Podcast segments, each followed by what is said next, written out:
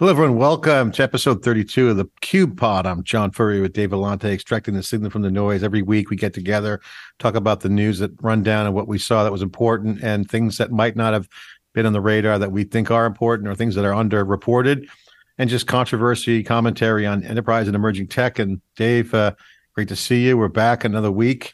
Hey, hey. 32 straight weeks and uh, a lot to unpack. We're gonna we're gonna talk about uh, in a deep dive segments the Dell financial meeting. You have great insight around the cash flow and the brilliance of Michael Dell, but also is, a, is there a financial crisis coming? All the indicators are there. We're to talk about that big time. Uh, I'm going to talk about the Flexport culture clash and the the, the rapid dismissal of the former Bezos lieutenant uh, Clark uh, David Clark, which is all the Amazonians just got killed basically. Um, and then the whole MGM, we're going to unpack the pay or not the pay. And of course, the startup ecosystem is changing radically. The financings are down, but up. Valuations are changing. We'll get all that data. We're going to share that with you. I got some information there. And of course, the generative AI madness continues with SuperCloud coming this month. And then there's a big debate, open or close with OpenAI. We're going to unpack all that. Of course, the rant section we're going to talk about probably the DOJ and Lina Khan, probably most likely. Um, I have some of those there, but we're going to we're going to unpack a lot today. So you know, if you're listening, you know, stay tuned, and we got a couple surprises in the middle of the podcast for you. Um, first, the news, Dave, for MGM. Um, we've been talking the past two pods around the hack. We were in the area for the SaaS event when it went down. Uh, it turns out we got everything right on our story. We, we were right about the hack, how it was done, and the damage, and the facts that they didn't pay. What's coming out now in the Wall Street Journal and a variety of other outlets are reporting is that the damage is at least 100 million to MGM. They'll take that hit in their third quarter earnings and you know they they held their ground. They managed through the disruption. They would not give in. And we're going to talk about this in the pay or unpay section. Meaning they didn't pay they didn't pay the uh the ransom right? they didn't pay the ransom. So hold back on this. We're going to move to the news first but we're going to we're going to unpack this. This is a modern phenomenon. What do you pay the ransom hostages do you negotiate with terrorists this is a classic kind of prisoner's dilemma theory, Dave. And so we're going to unpack that as well as other game theory around what do you do the, with with ransomware? Okay, it's ransom, it's software, it's a new kind of concept. There's now strategies. I guarantee you, books are going to be written on this. So we're going to unpack it big time. Um, other news: Anthropic is playing the field. That's the hot AI company, kind of second fiddle to Gen- OpenAI in terms of hype. OpenAI was first. Anthropic ran right up to the top our friend Jack Clark, former journalist at the Register, worked there. I just got a text from here. He wants to chat. That's great news. Love this company because they're the ex OpenAI guys who started Anthropic, rode the wave. Will probably be one of the big large language models that are going to survive. OpenAI, Anthropic, AI 21 Labs. These are the these going to be the winners. And and as you put out, Dave, and, and the SiliconANGLE team, the power law is in play. People are validating that. So uh, we'll come back to that. But Anthropic just did a massive deal, got married with AWS, big $4 billion investment option, million and a half guaranteed. Big deal with Bedrock, big deal with AWS, buying some GPUs and probably some chip action with AWS now playing the field, getting Google to throw a big investment in. So, I mean, talk about, you know, getting leaving leaving the altar, straying off the reservation, Dave wandering eye. What do you call it? Anyway, we're this is serious stuff. Uh, and then Elon Musk is being sued by the SEC. Apparently, he didn't show up for a subpoena to go over his uh, in his testimony for his Twitter acquisition. He's he's going ballistic, saying we should ban all three letter agencies, and the twi- and the Twitter mob is going crazy. And of course, the, the UK antitrust hawks are zeroing in on cloud providers in the UK. AWS and Microsoft Azure are being targeted for not letting competition compete and holding down competition, which is bullshit. Uh, Intel spinning out their uh, one of their big pieces. That's their their programmable chip business, um, and they're going to uh, with an IPO slated for two three years. So you know you can see Pat Gelsinger shedding some of the, the, the wars that he's capping on multiple fronts, as you say. And then TSMC says at their Arizona fab will not be profitable as their Taiwan fabs, implying the U.S. is lagging behind in talent, cost structures, experience. Duh. You think so? Uh, and then Jeremy Burton, our friend, uh, CEO and founder of Observe, raised a Series A round of $50 million that integrates generative AI to simplify application observability. Notable friend of the Cube. Um, he's been with us since the beginning. Nice um, raise. Congratulations. CMO of EMC, became a big executive president, and then went to Dell, CMO there, started a company. He's on the board of Snowflake, Dave. So, you know, squinting through that, that's just not some yes, some startup. That's Jeremy Burton. That's Snowflake board member. That's a senior executive. He knows something we don't. So that's something to put out there. And of course, the Flexport drama amid more layoffs. This is going to be a story I'm going to unpack in the section there. A lot of inside baseball going on here. Founder came out of retirement, fired the team that he brought in to scale it. Apparently, there was culture clash, and there was a big expose on CNBC. Uh, the inside story of Dave Clark's tumultuous last days at Flexport. Apparently, board coup, complete assassination, and then ousting by the founder. Founder came back in, didn't like what he saw, and then Amazon's losing people to MongoDB. They got the new CTO at MongoDB, Jim Scharf, who's joining them. So a lot of Amazonians are the early DNA of AWS, Dave, are landing, and there's kind of like an AWS mafia going on. And we're gonna we're gonna do we're gonna talk a lot about this on the pod going forward, especially leading up to reInvent and after. You're seeing the shift of talent there during the Jassy days, moving out of the company with their experience under their belt, 10 plus years more, going in and leading other companies. This is a um, the mafia move, PayPal mafia, the VM mafia, the Google mafia. Now you got the Amazon, Web Services, my people, people who leave the companies in groups and bring that culture to other companies. So whenever that happens, good things happen. So these so-called little migrations have always yielded amazing change. Again, PayPal, called the PayPal Mafia, Elon Musk, all the guys there involved in there, Reid Hoffman, Max Levchin, all those guys started some great companies. Obviously, Google, ex Googlers, um, and then uh, now AWS, and of course VMware. We, all know Jerry Chen, Pete Sonsini, Steve Herrod, and the list goes Carl Eschenbach. The list goes on and on. So I think that's going to be a very interesting trend, Dave, in the modern era is to see those cloud legends uh, in companies. And then finally, the final note here in the, my news feed today is uh, IronNet, a company that I liked because Keith Alexander was the founder, went belly up after two years going public in the SPAC. Maybe they shouldn't have done the SPAC deal. So um, C5 Capital, uh, he, uh, Andre Pienaar put money into that. Alex, uh, Keith Alexander, great guy, great person. So it's sad to see a, a bad. yeah. security legend go under like that. So that's pretty much top level news, Dave. And you know, I mean, to me, what jumps out at me is the whole the whole um, generative AI, uh, Anthropic playing the field, and the whole crypt uh, security data coming out. You know, first the security data, 100 million at least in damage. They held the line, and Well, they're paying for it, but they You know, had they had all their stuff back. the thing about that is, you know, you're at, you're you're asking the right question. Should you pay the ransom or not? Do you pay terrorists?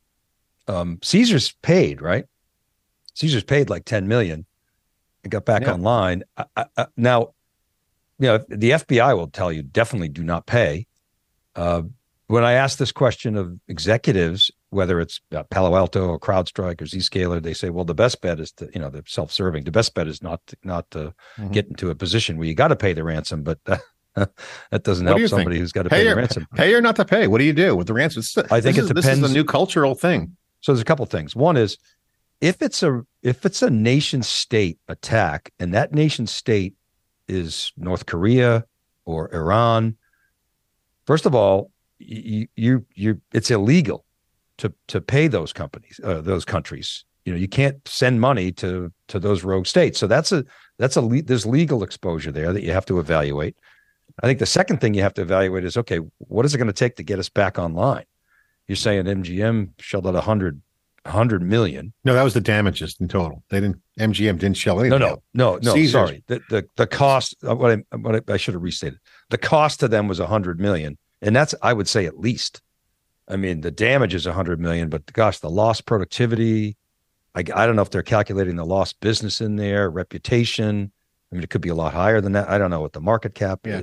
impact was. I don't follow those stocks, but so I think you have to factor all those things in. And frankly, I- think in some cases you should pay, but but you may not. You still may not get your data back. I mean, I've talked to customers who'd have paid and didn't get their data back, or they only got Yeah. partial partial data back, and they had to go back and continue to negotiate. So, I actually do think the advice of the the self-serving tech vendors is the right advice is put yourself in a position so you, that you don't get get hacked and make those investments.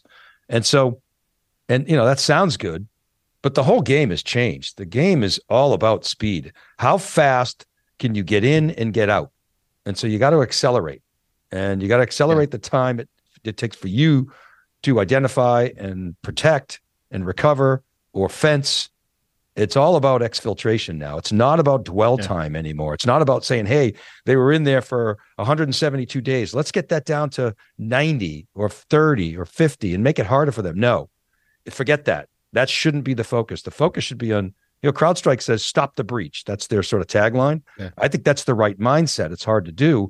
But the more emphasis you put on stopping the breach and that mindset, the harder it is for the the the the hackers to get in, and it'll force them to go somewhere else. The thing about the um, this time is is that I think the government has to get involved. And that came out of the Mandiant conference when I was there. One thing I was trying to figure out is what does the public private partnership look like relative to these catastrophic events? I mean, think about it. MGM you know they're supposed to have top-notch security as does all the casinos because that's where the money is you got that's what banks and casinos that's where the money is right so um, you got to think about the fact that you know the government is, has to get involved and assist not just an audit but like wow. help the military i mean you talk about cyber command is built to be our our our cyber um, defense our cyber military. And so you know i really look at the government's responsibility like the mil- physical military to have a digital response. And um, there's more we got to pay more attention to the actors involved. And and we know the game. If it's china or russia or north korea they can't do state on state. So what they do is they kind of create this kind of like like fake company or shell company version of a of uh, of attack or they enable some group with open source tooling to another group um, to take credit for it when it's really initiated by them. So, you know, I think we have to kind of read between the lines and saying, okay, we can trace this back to North Korea and we counter strike. Well, so then and, you got to be careful. And, you got to be careful about that. But first of all, why know, not? The, why not counter strike? Well, if, if it's the okay, proof is so there, counter strike. Let, let me comment then. Okay. So first of all, the, I mean, I'm, you know, the government obviously, people inside the U.S. government, they have they have excellent, you know, cyber capabilities. To your point, they could counterstrike. Mm-hmm there is some finger wagging going on, you know, the, the executive order of you better get your shit together, you know, these unfunded mandates. It's like, okay, that's not very helpful. I don't think it's very helpful that, you know, the the posture of the the DOJ and the FTC the FTC is let's start with break up Amazon. That's their starting point, as opposed yeah. to, hey, let's have a public private partnership. But to answer your question, hmm. again, this goes back to my conversation with Robert Gates. I said the same thing. It's like, why don't we just attack them, take them out? And he goes, we got to be careful.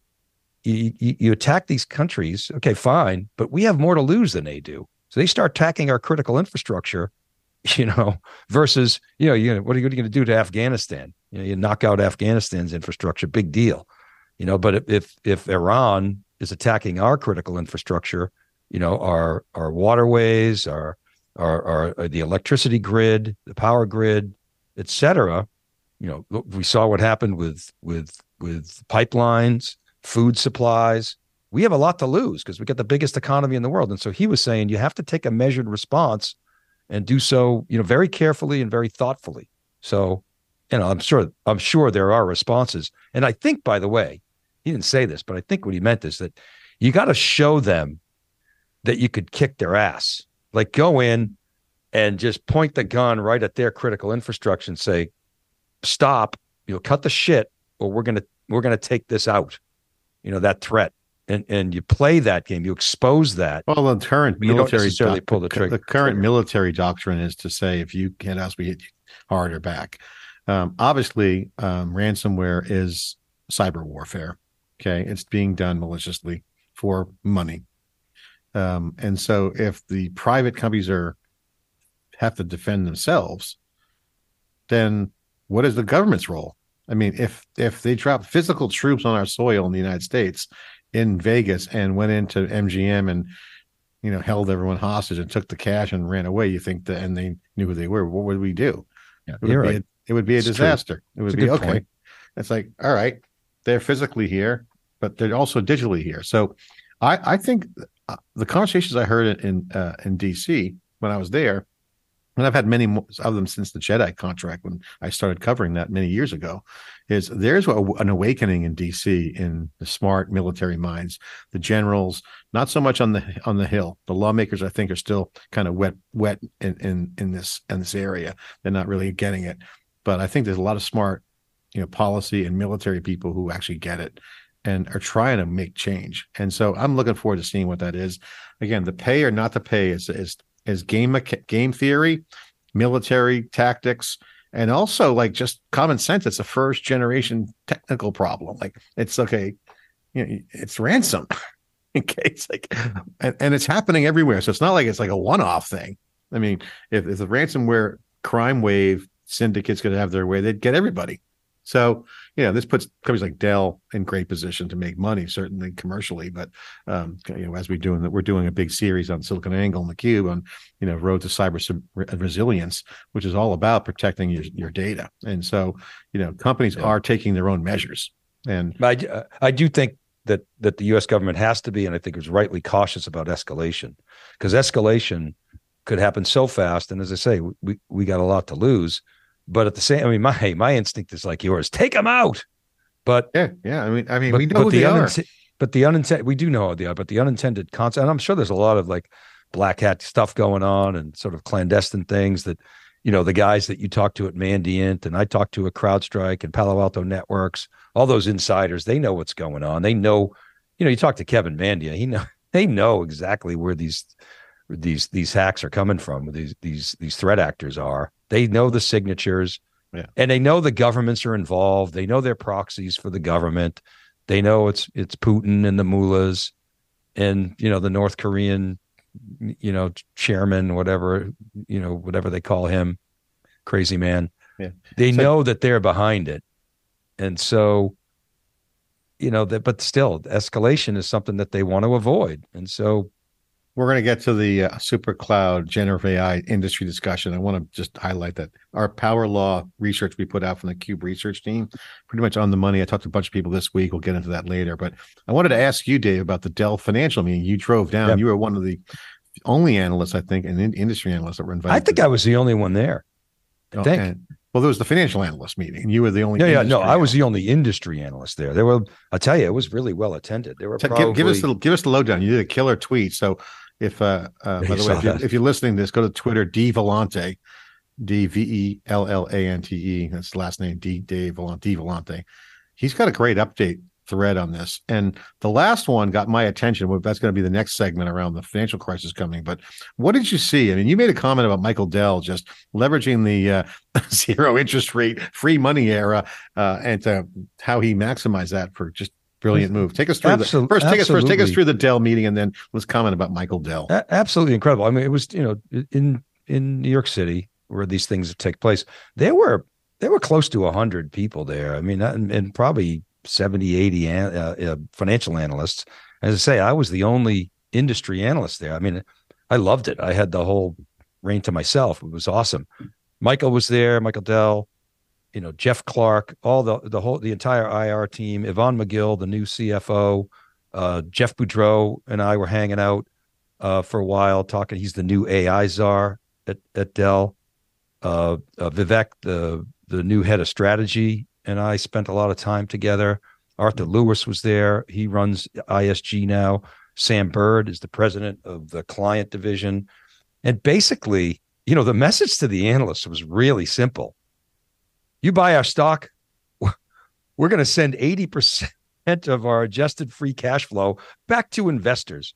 So basically, buy our stock, we're going to give you money. And and the reason that Dell's in a position to do that is because they they buy EMC for whatever 63 billion. Yeah. They use the cash flow from VMware in combination with the tracking stock to basically continue to delever. They sold assets. They continue to use that cash flow to pay down the debt. They used VM with that tracking stock mechanism to go public again from private. So, and then they did a special dividend to basically completely restructure Dell's balance sheet. They spun out VMware, and Dell's now got an awesome balance sheet.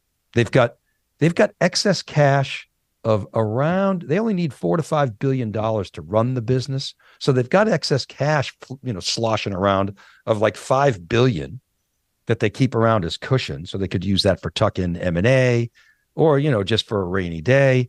So they basically said to wall street look we're going to give the money back to our investors. Now michael dell owns a very large portion of the company. I don't know if it's if it's a controlling interest. Does he own more than 50% i have to do some Of research what the on new that. pro- of the VMware?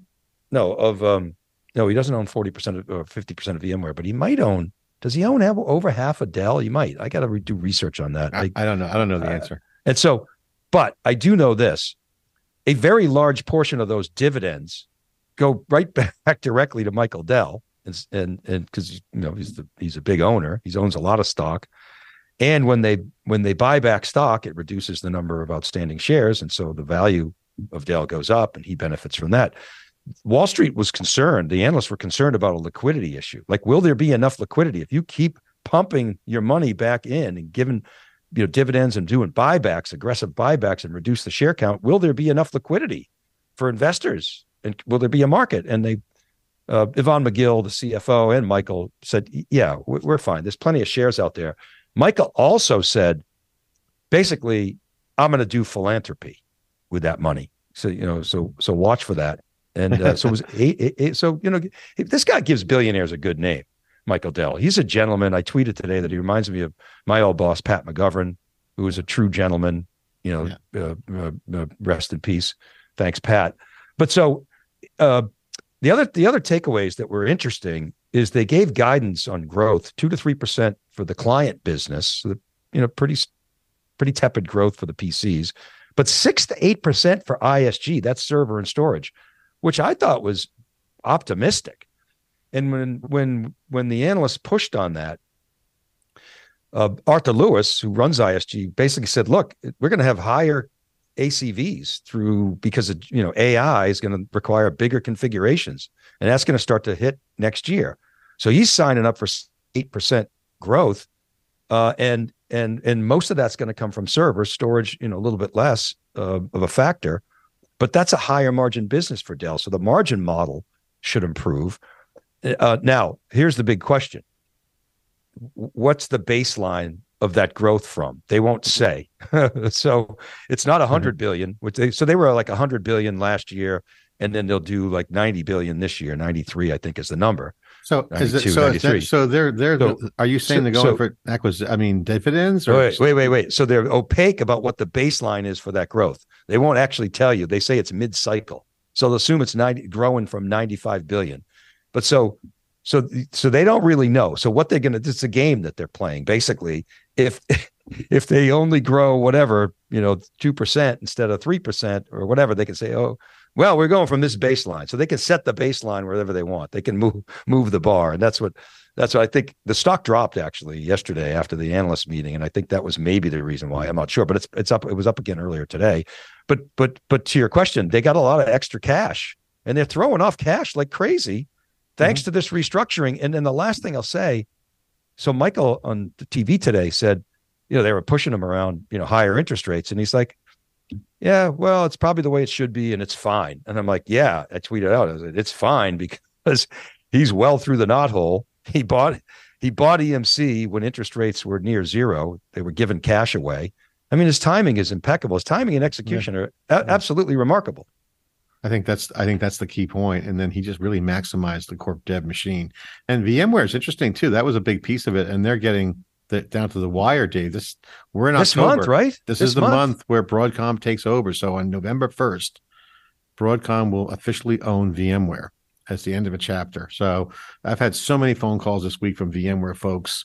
Uh, the CMO I had a half hour call with on some um, strategies we're talking about there and on some of the initiatives they have. But yeah, people are just reaching out. They're, they're networking and and uh, people are preparing. I mean, they're pre- this is where the um, non everyone below the VP layer gets notified. And the word is it's going to be a much flatter organization than what people thought. Of course, we've been saying it all along. I, I think ultimately it's going to be our original prediction. Um, it's going to be right as we had been tracking Broadcom track record as well as their company for many, many years. As you know, we've been on top of this, and and it's very clear what they're going to do. And Hock Tan has never wavered. He he's been clear from day one. Everyone's been in denial. It was like, guys, he's, you know, there's no, there's no need to zig and zag. It's coming. So uh, you know, I, I, they gave it a good run. Let's see if they can keep cross cloud services going. Um, you know, execute or be executed. Rum, rumors are already they're folding, you know, these divisions in, into the cloud, under the cloud, modern apps, cloud management gone. Um, you know, folding in under cloud because I, I think you know you look at Hock Tan's strategy. He's all about selling more stuff, and we were the first ones to break that. By the way, that that that report turns out based on internal validation. I've talked to people. Um, that's now fact. That's that's that's been validated and verified get clients buying more and you know you want to simplify it and i think his strategy dave the way i'm reading this is with vmware when broadcom buys vmware he wants to go to the market and saying here's everything and just get a license and then let them use everything and get as much installed as possible then start charging right so um this idea that you know, this group sells that, that group sells that. I don't think that's going to happen. I think it's going to be one go to market motion. Here's your VMware, go. And you can have everything. We'll see. Um, I'm not sure how that's going to pan out on a P&L basis, but you know, that's what this integration looks like it's going well, if they're going to charge for it, that'll be great for the P&L. If they if it's if it's, you know, shelfware, yeah, I mean, problem. Like, so, like vRealize and all these other services, they just throw it in, have it. Don't even charge for it part of the deal. Oh, come on. Yeah, but they're gonna they're gonna charge yeah. for it. Gonna... first hits free. You know, that's what they you know, the drug dealer business is very key. First hits free. You know? That's you think they're gonna give this stuff away? I, I, think, I think they're I think, I think, I think, I think, I think they're going to give a chance to see what they go to market. But the best move is to start bundling and then unbundling later. Because if you look at VMware, what are they really buying? What it's vSphere okay, and some other core products. Outside of that, everything else has got to be sold separately. Now you you don't need those separate P and Ls. You just throw it under one and have people just turn on everything. They're buying five hundred thousand customers that are locked in. That's yes. what they're buying. Yeah, and I so, mean it's it's it's, it's it, for right. I mean, business school one hundred and one. I learned this in my first year of my MBA. You want to have nestedness. You want to have your tentacles in there. So if you're if you got that operating leverage with vSphere and their their core product, get more uh, gets more tentacles in there so you can't be replaced. The, the rip the rip out switching cost is too high, right? We know that. We you, you and I ripped on this all the time. You point you point this out, I think, more than anyone in the industry. VMware's got customers that are love their one thing and it's yeah. hard to sw- it's hard to switch. Now you make it harder by getting more stuff embedded, and then you increase the prices, and the switching costs become astronomical. Yeah, but it's still that, it's like it's move. like and lock in. When we talk about lock in, it's such a pejorative term, but you think about it. Like we have a, a building here, we're up for lease. You know, they give us a new lease. They raise prices. Yeah, it's like okay, they're raising prices in a situation where commercial real estate, you know, is soft. So you what do you do? You go around and you look at you know what else is out there and you when by the time you you pack up and move and you deal with all the disruption it's like you know what they got you with a barrel it's it's it's it's it's worth paying to stay because the yeah. pain of moving is too great so the business case isn't there to move and that's the the needle that that Hock Tan has to thread and frankly i don't think it's that hard i think as long as they don't get egregious and as long as they keep investing because you know look let's face it people don't understand. Broadcom's an engineering company. They don't do any marketing, really. Yeah, uh, it's right? good to have They're a great engineering brand. company. I mean, VMware brand, VMware brand is going to be the uh, great brand for them. It's really good and, win. And and VMware's got good engineers, and so they'll they'll spend they'll identify a roadmap, and they'll con- yeah. if they can keep them, and they'll continue to invest. Yeah, but they'll keep them. I mean, they're they'll keep them. I mean, and be, these guys are gen- Broadcom pays well. That's gonna, one thing. They're going to cut the. They're going to cut the um, all the marketing sales. they'll keep the SDs and engineers. Dave, so I brought up I brought up VMware mainly because of the, the Dell conversation. Michael Dell uh, made a great load of money in the era era of free money or zero interest rate. Was it was it zero interest rate Zorba? So you reading? Now, no, that was the, that's the that's the acronym. I've been, I've been all over the place. Z, yeah, okay. zero zero interest rates, zero. Um, so now that interest rates are up, um, there's a p- tweet out there from Genevieve Roch-Decter, who's a Cube alumni. I remember her from the crypto days. She's got quite the following. She's awesome. Um, she writes, Good morning, everyone. I can't believe I'm saying this, but the slump in the 10 year, 30 year bonds is approaching the epic drops we saw in stocks during the 2008 financial crisis and the dot com bubble burst. 10 year bonds are down 46% versus 49% for dot com stocks.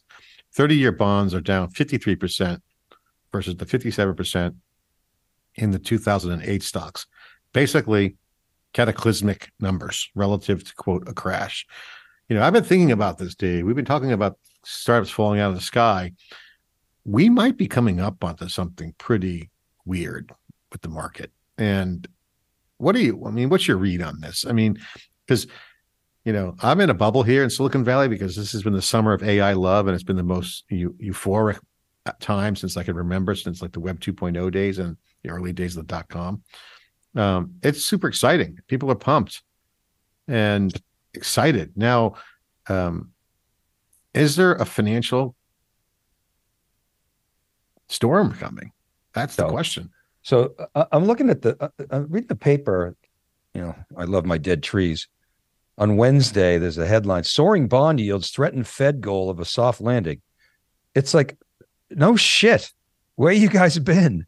So my breaking analysis this week is uh, the title of you know, higher for longer. It's mine is lower for longer. Tech spending yeah. remains tepid. And so what what I did is I I we used the ETR data to run a correlation between the interest rate hikes from the Fed and the IT spending outlook. And you can just see the sentiment drop prior to the interest rates Fed tightening, IT spending expectations from CIOs was to grow seven and a half percent. This goes back to the end of 2021.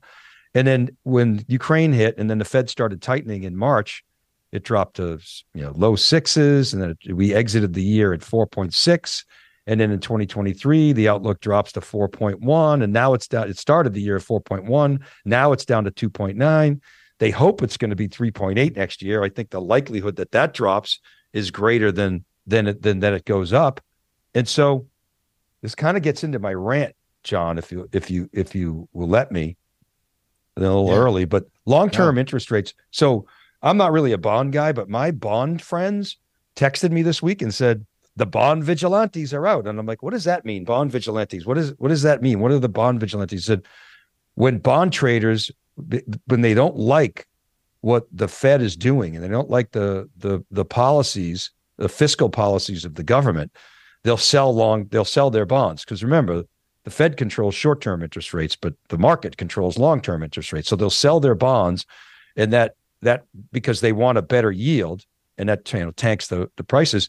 And so the the demand is going down for these long-term bonds. The the point is, is that we this debt problem is finally coming home to roost. If if it can't last forever, it won't. I don't know who said that, but I'll just give you some stats. The US debt is now, this is a very cursory analysis. US debt is now 33 and a half trillion. US federal tax revenues are 4.3 trillion, but US federal spending is 6.3 trillion. So simple math. The federal government is spending 2 trillion more annually than they take in. And the only way you can cut the 33 and a half billion dollar debt is to lower the annual budget deficit. So let's look at that. Four items Medicare, Medicaid, Social Security, defense, and interest on the debt make up for 1.6 trillion, 1.3 trillion, 0.8 trillion, and 0.7 trillion. Add that up. Four items account for 4.4 trillion or 102% of the annual revenue. And, you know, guys like Ray Dalio say this is going to lead to civil war. We've seen this before. And it's like, no kidding that this is a problem. Mm-hmm. People have been talking about this forever. I hear, you know, guys like Chamath say, yeah, it's not a problem. They'll just restructure it to do 100 year bonds. Okay. It, it, maybe if interest rates come down, that might work, but they're not going anywhere. I mean, they might come down a little bit, but yeah, this is bad. And, and I think it could get worse before it gets better. I'll, last thing I'll say is tech companies senior man CEOs and CFOs at tech companies have done a good job adjusting and lowering their forecasts. But if earnings have to come down again, there's going to be pain. Hmm. It's, it's it's interesting. I mean, I think it's going to be interesting to see how this all gets watched washed out with the whole digital culture we got now and the GameStop generation coming online. It's going to be very interesting to see, and it's good to get this data out there. By the way, Genevieve's post that that tweet got 1.7 million views. So um, here's the thing, John. Is and this is a question for you. now the wild card here is AI. If yeah. if productivity can grow re- revenue right? Because we're now making more money, companies are making more mm-hmm. money, people are making more money, productivity's better, and it's throwing off more cash to the US government. Maybe maybe they can grow their way out of it. Maybe. Um, but hmm. you know, that's the, how do you deal with inflation? Yeah, um, the, the AI tricky... thing. The, the, this is uh I mean, we pointed out on one of our early pods and when single digit pods. This you, you you and I riffed that this is the first time the hyperscale cloud players have been involved in a major pivot point in the industry, uh, uh, financial economy, meaning recession or or expansion. Certainly, Amazon was a big driver in the growth of um, past 10, 15 years with the cloud. Cloud technology allowed so much more productivity, digital transformation. Now it's a double-edged sword. They got to now charge the bills everyone owes them, and they also can be a propellant for people to get out of the the, the, the bad spots they're in business wise by being agile and more event inventive and faster time to value. So that's the that's the upside scenario there. Downside scenario is is that they're impacted as well. Now, the AI piece is interesting because all the coverage we've been doing, and I've done at least 100 interviews already on this one topic with AI startups and, and companies and experts. There's a there's two things coming out of the AI revolution right now that's that's interesting to me that we're watching that I think could be a 20 to 50 year um, opportunity to change things for the better. One is this new AI system is emerging. System meaning operating system, software system, people system, a configuration of how AI is going to change how people do everything. And that's going to impact also the tech stack from physical to the application layer. So think of it like AI neural networks combined with compute and all kinds of magic and software rolled in data into one. Something that's never been done before. A whole new net new generational shift like how os's and mini computers and os's and pcs came out. Uh, and the other one is the surge of this creative culture. So i mean there's always been like this creative class concept but it's never been like tech creative culture. And so what i mean by that is that there's, a, there's an emerging tech creative class emerging. And if AI continues to go down this path of of automating and doing tasks that are mundane or undifferentiated heavy lifting, as Andy Jassy calls it, or doing tasks that are predictive, then it's key. And again, today's AI is very clear, and people this is what all people are talking about. There's three things that are happening today that are going to set the table for tomorrow. One, you got some sort of chatbot, you know, assistant.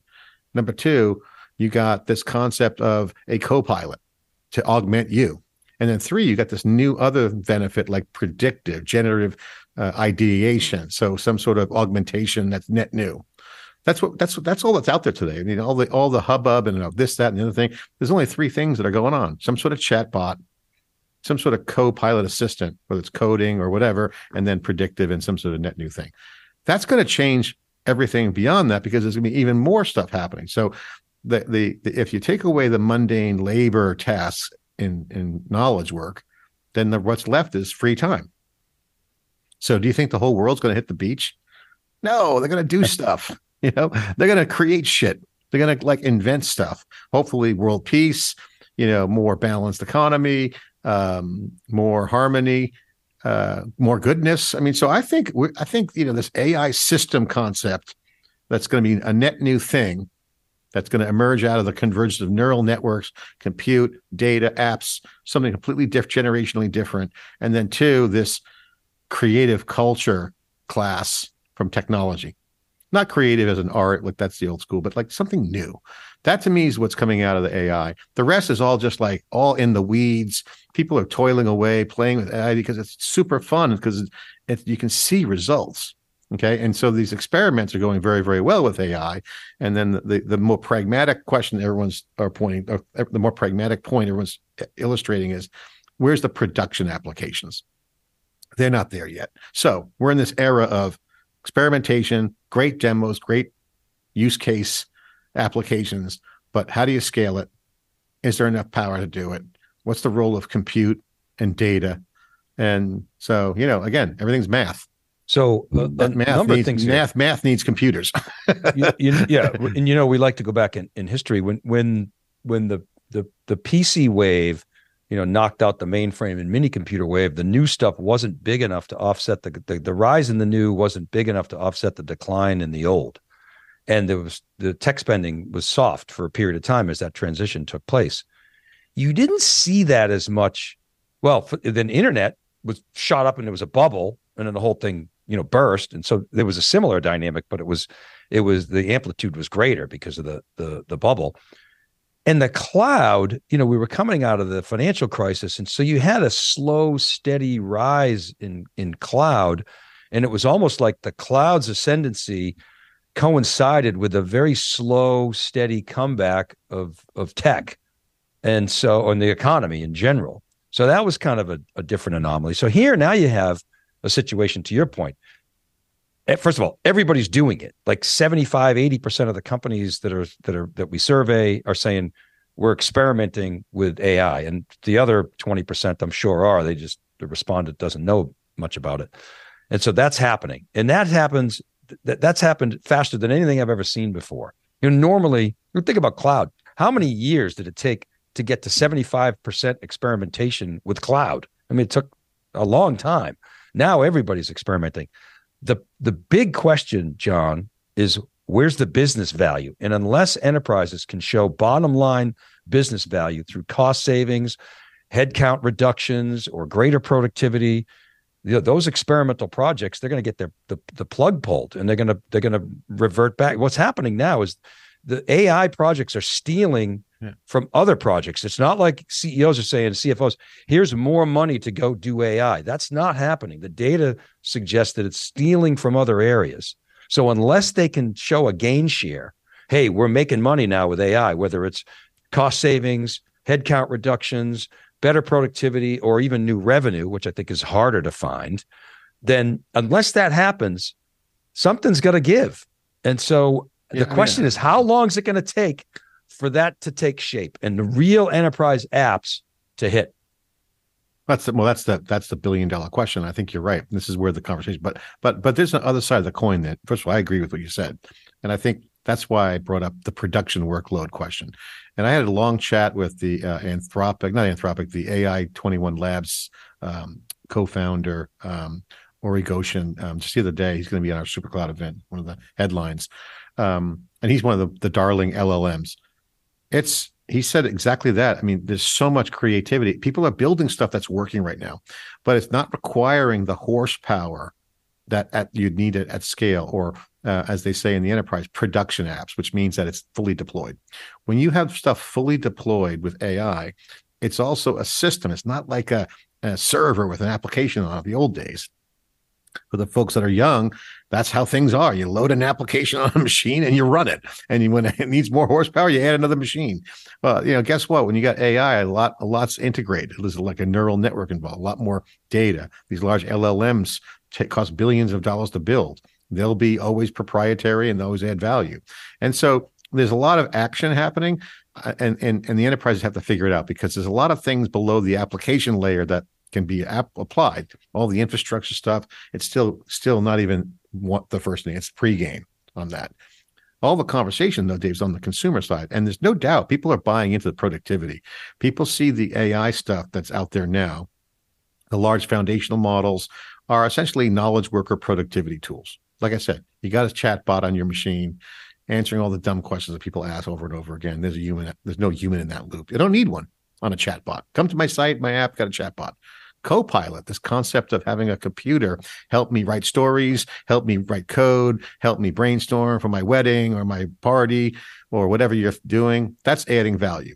This is clear. And then this predictive side's emerging. That's where it's going to get interesting. And now assume that goes that next level, and it will because it's legit. The question is, what do you run it on and how much does it cost? That is a complete blind spot. And I think everybody uh, is kind of publicly saying it, but not saying it out loud too much because it's like the elephant in the room. This shit's going to cost a lot. And that's why I think you're seeing deals like and, and uh, Cohere and Anthropic and doing monster deals with the big clouds because they're probably getting discount off their bill, right? So because they got they need compute, they need chips. So we're in a game of formation. This is a Cambrian explosion. It's a renaissance, whatever you want to call it. AI is happening. It's completely legit, um, and it's going to change everything. But it's it's right now we're in the formation stage. And you know what? you know what I was uh, just as an aside. You know, I was talking at the Dell financial analyst meeting. You know, those guys. I, am not a semiconductor analyst. I love mm-hmm. to dabble in semiconductor, and you know where I stand on ARM and Intel. But at any rate, um, one of the analysts was saying to me, "There's an interesting dynamic going on, and you you may be all over this." Well, of course, we've read about how there's a rift between a- AWS and NVIDIA. NVIDIA wants to put its full system into the AWS cloud and you know sell it as a service. AWS won't let him them. So one of the analysts said, and so the result is NVIDIA is somewhat squeezing Amazon on GPU allocation. Now, I don't know if that's true or not, but this is the information that they they were sharing. And it's it's I'm curious, is, is do you know anything about that? This could this actually could benefit some of the on-prem companies because a lot of talk about, hey, a lot of this work is going to be done on-prem. and what do these yeah. things cost? What's a what's a H100 cost? Eight grand a pop, right? Uh, you know, I don't know, but there's been a report. There's billions of dollars being burned by OpenAI. In fact, there was a report we had on SiliconANGLE that OpenAI could is is looking to develop their own custom AI chips. Now, even if they start that going now. Yeah, good luck. Take, it's good. see, you. See you in ten years. Amazon has they've been they've been with Annapurna and all their chip investments. They are locked and loaded. They got the new CMO as former Intel uh, executive um, um, Raejeanne Skillern, former CUBE alumni. Um, Matt Garman's no no stranger to compute and infrastructure at scale. Um, Zalesky gets the game. You know they have a management team um, and got of course Dave Brown, right? So you got I mean, look at and and you got Milan. They have they have people that know what they're doing, right? So I think Amazon is well positioned for the chip game on the IaaS side because that's infrastructure as a service. That's their wheelhouse. I, well, I think well, I think I don't think, I don't think Amazon's going to be in trouble now. But AWS they might get started in, in the short in, term, but they, they can write they it start, out. They started partnering with Annapurna in like, I mean, 2000, gosh, 15 i want to okay. Oh, say maybe before that I mean, dave the, they, um, they, amazon can write it out i mean look let's face let's just say nvidia does squeeze them by the way they probably are you know broadcom and nvidia and these chip guys they got everyone by by you know by the you know what's because they're controlling the supply and this is the this is the negotiation that they do as suppliers so um, it's all you know fair and love and war as they say so you know i think amazon has to have a strategy and and show the card that they're going to do their own chips, just like OpenAI. They ha- they OpenAI has to say that.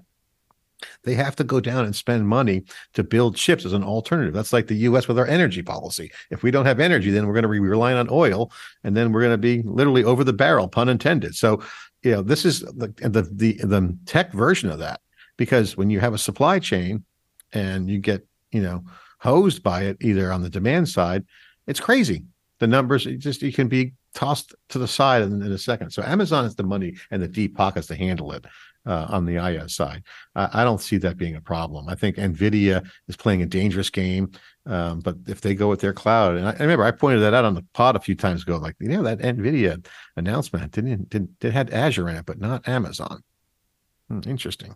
But well, anyway. the, the thing is that that Nvidia with NUMA and its architecture and it's software that it developed to allow people to more easily take advantage of you know the unique characteristics of GPUs. I mean, they've got years and years and years of a head start on everybody else. There's, there's a lot of talk about all these other, you know, chip startups and Intel. You know, Intel with but, its Innovation Day, which was very underwhelming. Um, yeah. And now, now the best, the, the the truth is that you don't necessarily need these giant GPUs to run you know inference at the edge but i but but i you know where i stand what's going to dominate inference at the edge is arm low cost arm processors and that's eventually going to create economics to trickle back into the enterprise. And and guys like apple and tesla and and and aws are miles ahead of the market on this stuff. And you know no compression algorithm for experiences andy yeah. jassy loves to say. That's totally true. All right let's get into our rant section as we kind of wind down. We hit all the news. Um my rants around this flexport thing because i got my attention because teresa carlson works there and Uh, I've been following the founder on Twitter, and sometimes an entrepreneur. He's young, young, young generation, kind of a class and a half behind us. Um, very wealthy, um, smart guy, but the founder, and he brings in um, Flexport, brings in um, they're in the they're in the logistics supply chain and platform business software, you know, for for you know big cargo and stuff, you know, moving stuff across the country, I mean the world, you know, in cargo and stuff. So they hire this guy, Amazon Bezos' lieutenant, Jeff Bezos, CEO of Amazon founder, uh, David Clark, to come in. He ran logistics for Amazon.com, which is like the whole thing. Guy knows what he's doing, obviously. Yeah, yeah, yeah, yeah. Exactly. Yeah, he's been there, done that. Um, master of that, and then of course he comes in, and and the place is a mess. Apparently, they want to go public. Market's great, zero interest rate. He hires a bunch of people from Amazon which obviously they go with him. Um, and then he and recently hired Teresa Carlson as president and chief revenue officer to get the revenue up. So the guy's essentially got a board. They're having board meetings, um, and he's running. He's got ball control as CEO, and the founder is executive chairman. And he just one day just fired his ass, Ryan Peterson. And this is a classic case of you know cautionary tale of you know, if you're going to join a founder, be careful because founderitis, as you know, we and I talk about because we have founderitis um, as founders uh, in a good way, I think. But you know, founders are fickle, and you got to have trust. So what happened here was the guy basically tried to run this company the way he wanted to run it to make it better. The founder didn't like it. There was little, probably some backroom politics from what I heard went on. He didn't like um, some people on the Amazon team, and then you know there was a back and forth, and then they had a secret board meeting, and they came in and fired him, basically. And then they tried to walk that back, and and then then a little kind of a mini smear campaign happened by um, founder, and then obviously the Amazon guy Clark he fights back. Now he's not quoted, but the whole journal article. I mean, CNBC had an article, big in-depth story called "Inside" on CNBC. It's inside story of Dave Clark's last days. I mean, that basically was they got access to internal documents that was probably set up by the, the people there. Um, it doesn't make the founder look good. Okay. Because the founder came in and said, I'm going to put the company back to profitability. Okay. They had an operator, an epic operator all time who didn't work out. And then this guy's like from Amazon's like, I learned my lesson. Basically calling him somewhat no integrity kind of saying that. So it, this is the back and forth but this is like when founders and you know they try to bring in operators it's the dynamic. This is the relationship with with between good and bad companies and like founders are tough people. They love their baby and you can't really get them out of the kitchen. The partnership between an operator and the founders have to be there respect has to be there and founders have to understand when you bring an operator in you got to give them full ball control. And you know, you always talk about Frank Slootman. You know, Frank Slootman is an operator. He likes to put the founders stay in your lane kind of thing. And some founders like to be more engaged, and some operators like to bring the founder in for leadership. So the roles of the rules of engagement and roles have to be clearly defined in these in companies to be successful. If you don't get the founder operator uh, relationship right, it doesn't go well. And I've seen so many examples of it failing and, and examples where it works. Another example where it worked well was Larry and Sergey um, brought in Eric Schmidt and they had a three way there. So that worked extremely well. Schmidt kind of ran the table, ran all the trains, made them all run on time. Larry and Sergey set the agenda on technology, and they just print, sat back and watched the money be printed every day. So you know, you got to let the operator operate, and you got to let the founder founder, you know, and do their thing. So that's that's the cautionary tale. That's my rant for the week. I guess the rant part of it is that it's never really by design, but founders, yeah, if you have founderitis, you got to admit it you got to know it. You got to know that could be good and bad. Um, and you got and if you bring someone in to run the company, you got to let them run it. So that's I, my rant. I read an article where, and you know more about this than I do, where Ryan Peterson was given a speech at a logistics conference, and Dave Clark showed up and sat right in the front row, mm-hmm. like just you know with the yeah yeah, no no after he got fired after he got fired yeah after he got fired and then Ryan Peterson to your point walked it back and said hey I can't thank Dave Clark enough for helping with the acquisition and da da da da and da da da which was wow yeah. okay. well I, I know I know I know a lot about that so here's the bottom line basically he rushed to judgment and then he was over a legal barrel and he had to walk it back for legal reasons. Clark had a case.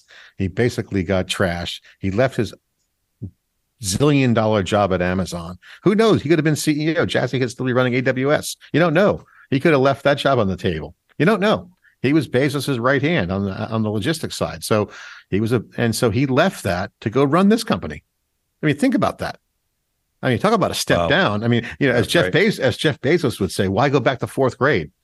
So here the guy goes back to fourth grade to run a startup that apparently, according to David Clark and the, the CNBC story, was a shit show. You know, it was classic startup that grew to a point where it just needed to get retooled, put in process, put in operations. And that's just essentially a wholesale changeover operationally, not business wise. So you combine that with the zero interest rates gets turned off, shipping doesn't happen as much. You got a recession, then it's like, uh oh, we built up for growth.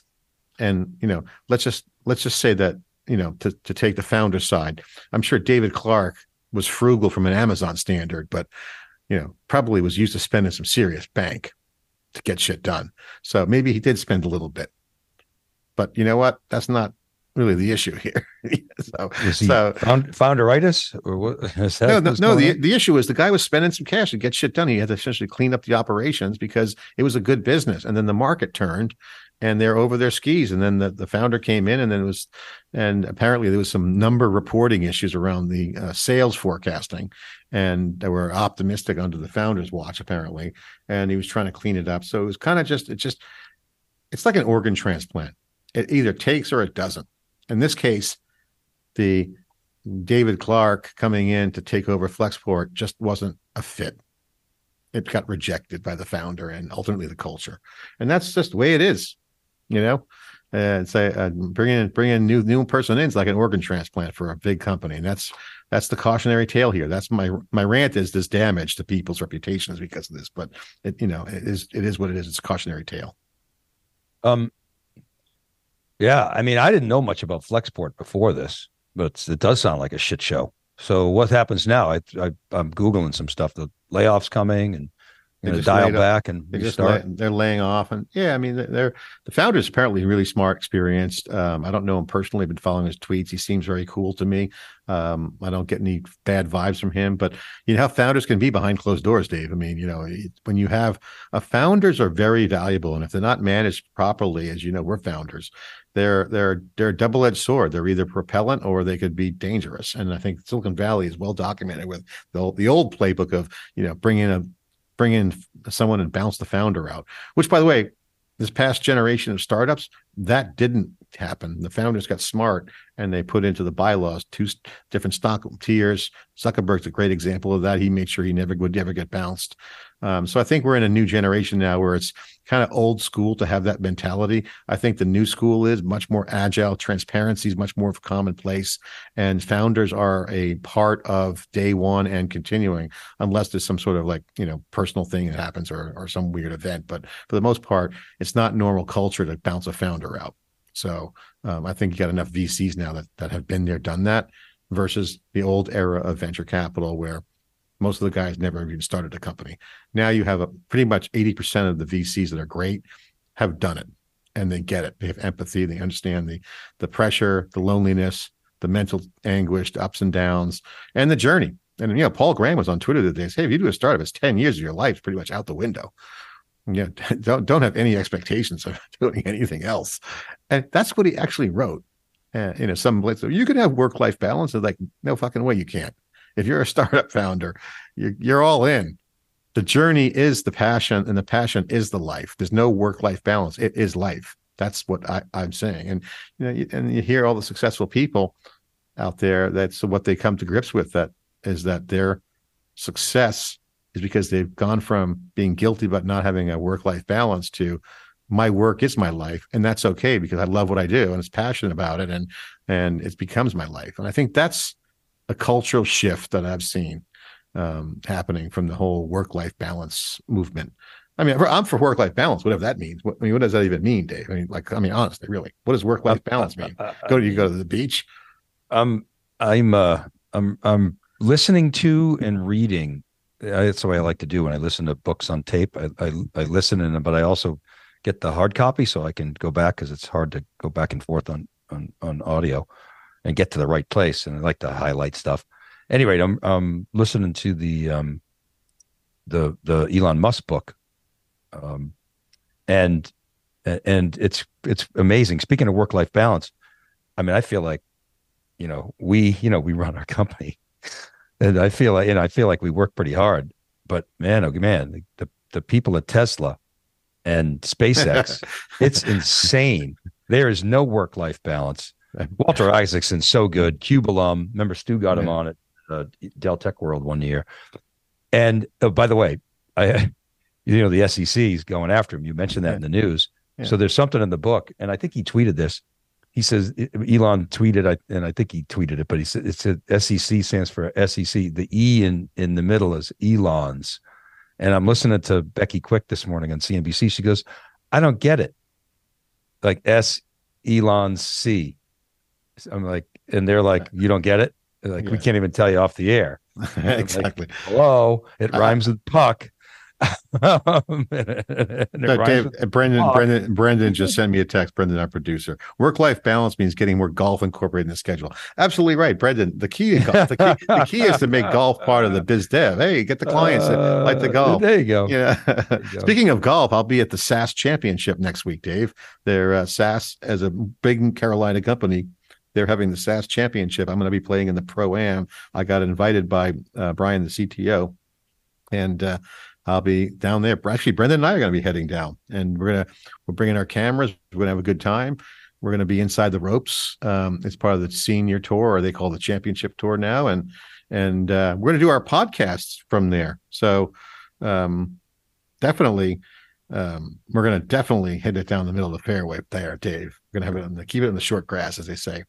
Um, I got a 15 handicap. You better get you better go practice, pro, if you're going to play in a pro am. I, I bet I, I, haven't had time. It's busy. I mean, I got I wanted to do three extra interviews this week, and I couldn't get them done. I think I, we did what a bunch of interviews, over 10.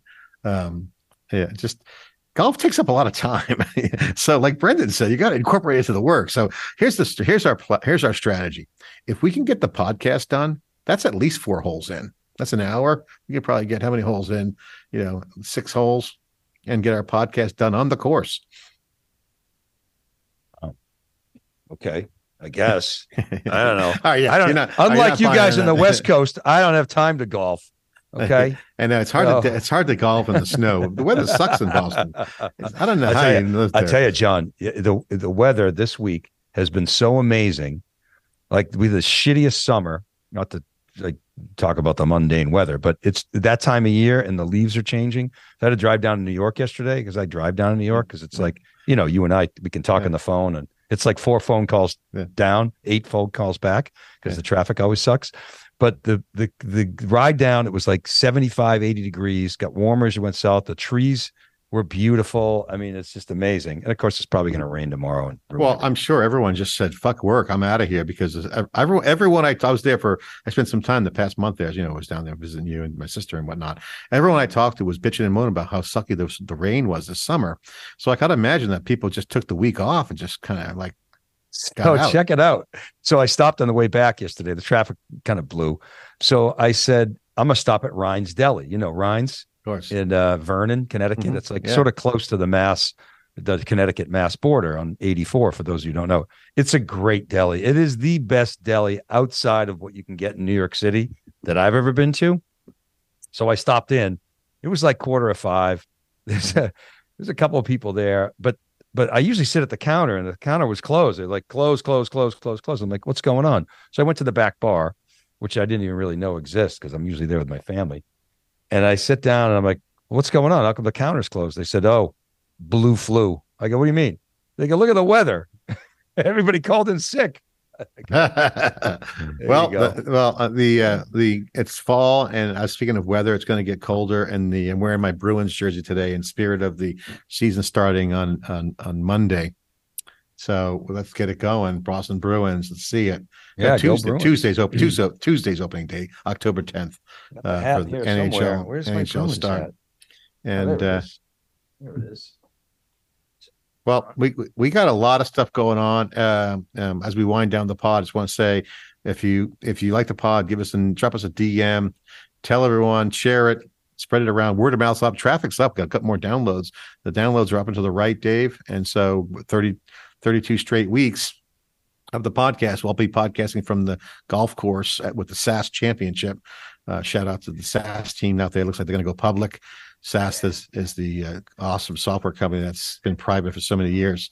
Um, they're going to break it out. They're well positioned with AI. So I'm going to meet the, the management team down there, and there's some AI policy conversations I'm going to be involved in. But um, siliconangle.com, check it out. And by the way, if you have a list of podcasts, one of the things I'm starting to do, Dave, I'm getting back to my old podcast roots. For the people know me, I've been involved in podcasting 20 years ago. The 20th anniversary is going to be coming around next year. I'm going to start putting together a podcast list of the best enterprise tech podcasts. So if you have one that you like besides this one, like the Cloudcast, Brian Gracely's podcast is very awesome. Um, send it to Great. us. If you have any other podcasts you think that are kind of related around leadership, tech leadership, um, uh, Trent Griffin just shared one today that I've never heard, haven't heard before, uh, about stories about uh, a Microsoft executive who worked with Jobs, Gates, and um, all the top people, um, and also um, what's his name who uh, bought the Seahawks. Um, who's the, who is the other Microsoft founder? Uh, what's his Ooh, name? Uh, Ballmer? No, um, the, the guy who the uh, no uh, Paul Ryan, uh, Paul Paul, Paul Allen, Paul, Allen, Paul, Allen, Paul Allen, Paul Allen, yeah, Paul Allen. Okay, of course, I knew him. He's the guy. Paul Allen's the big story with Paul Allen is is that he, if you remember, he's the one that convinced Bill Gates to drop out of Harvard. He's the one that yeah, showed Gates right. the popular science article that gave them the idea to start coding and building an operating system. I mean, that's how they uh, that's how they ideated back then. They would read popular science. Now it's like blogs and podcasts. So if you got a podcast out that they like, let me know. Let us know. DM us share it on Twitter. We want to grab it. We're going to start a little podcast roll, like a blog roll of the, our favorite podcasts.